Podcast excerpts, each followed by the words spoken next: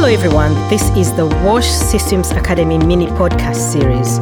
Each episode features an expert sharing their insights and experiences on finance for resilient wash systems. In this episode, we hear from Catarina Fonseca and Fred Muhumuza on the declining wash coverage levels in Uganda. Why is this happening in Uganda? We're very curious to understand what's happening in Uganda because Uganda is, is on the forefront of uh, committing to the Sustainable Development Goals.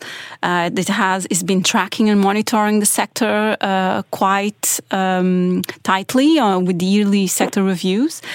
Uh, but there's there's a problem because despite some of the massive investments of the last years, coverage uh, and reaching more people has actually stagnated. That's what the latest uh, data tells us.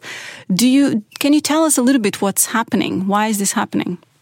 It's true. We've had uh, massive investments in uh, infrastructure, and the target was to continue increasing coverage and reach out to as many people uh, as possible. Mm-hmm. But the problem that comes up is uh, as you increase coverage, also the maintenance costs increase mm-hmm. to keep the systems you have put in place operating.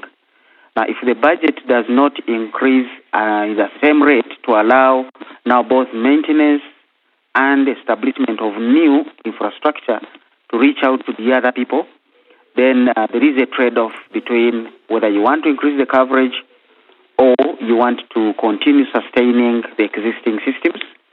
And I think the choice in the sector is not to lose off the previous investments. Mm-hmm. So, as the budget has not increased, they have chosen to at least maintain existing systems as they wait for additional finances, which can help them to expand the coverage and reach out to the new uh, communities. What could be some of the solutions for Uganda? One of the things we do notice is uh, every other sector is actually increasing pressure on government to finance them. So the government alone, without uh, having maybe joint international partnerships to attract more specific and targeted resources to the wash sector, would be a challenge. It would require an international effort to raise the profile and the need for people to discuss and specifically target resources to the private sector, but also to come up with, I think, one of the issues of attracting private capital into uh, wash investments, which, as we have said, will require communities now recognizing that private capital has a relationship with the commercial cost. So they will certainly have to prepare for paying a little bit more than what they have perceived to be a cheap or even free service from the government.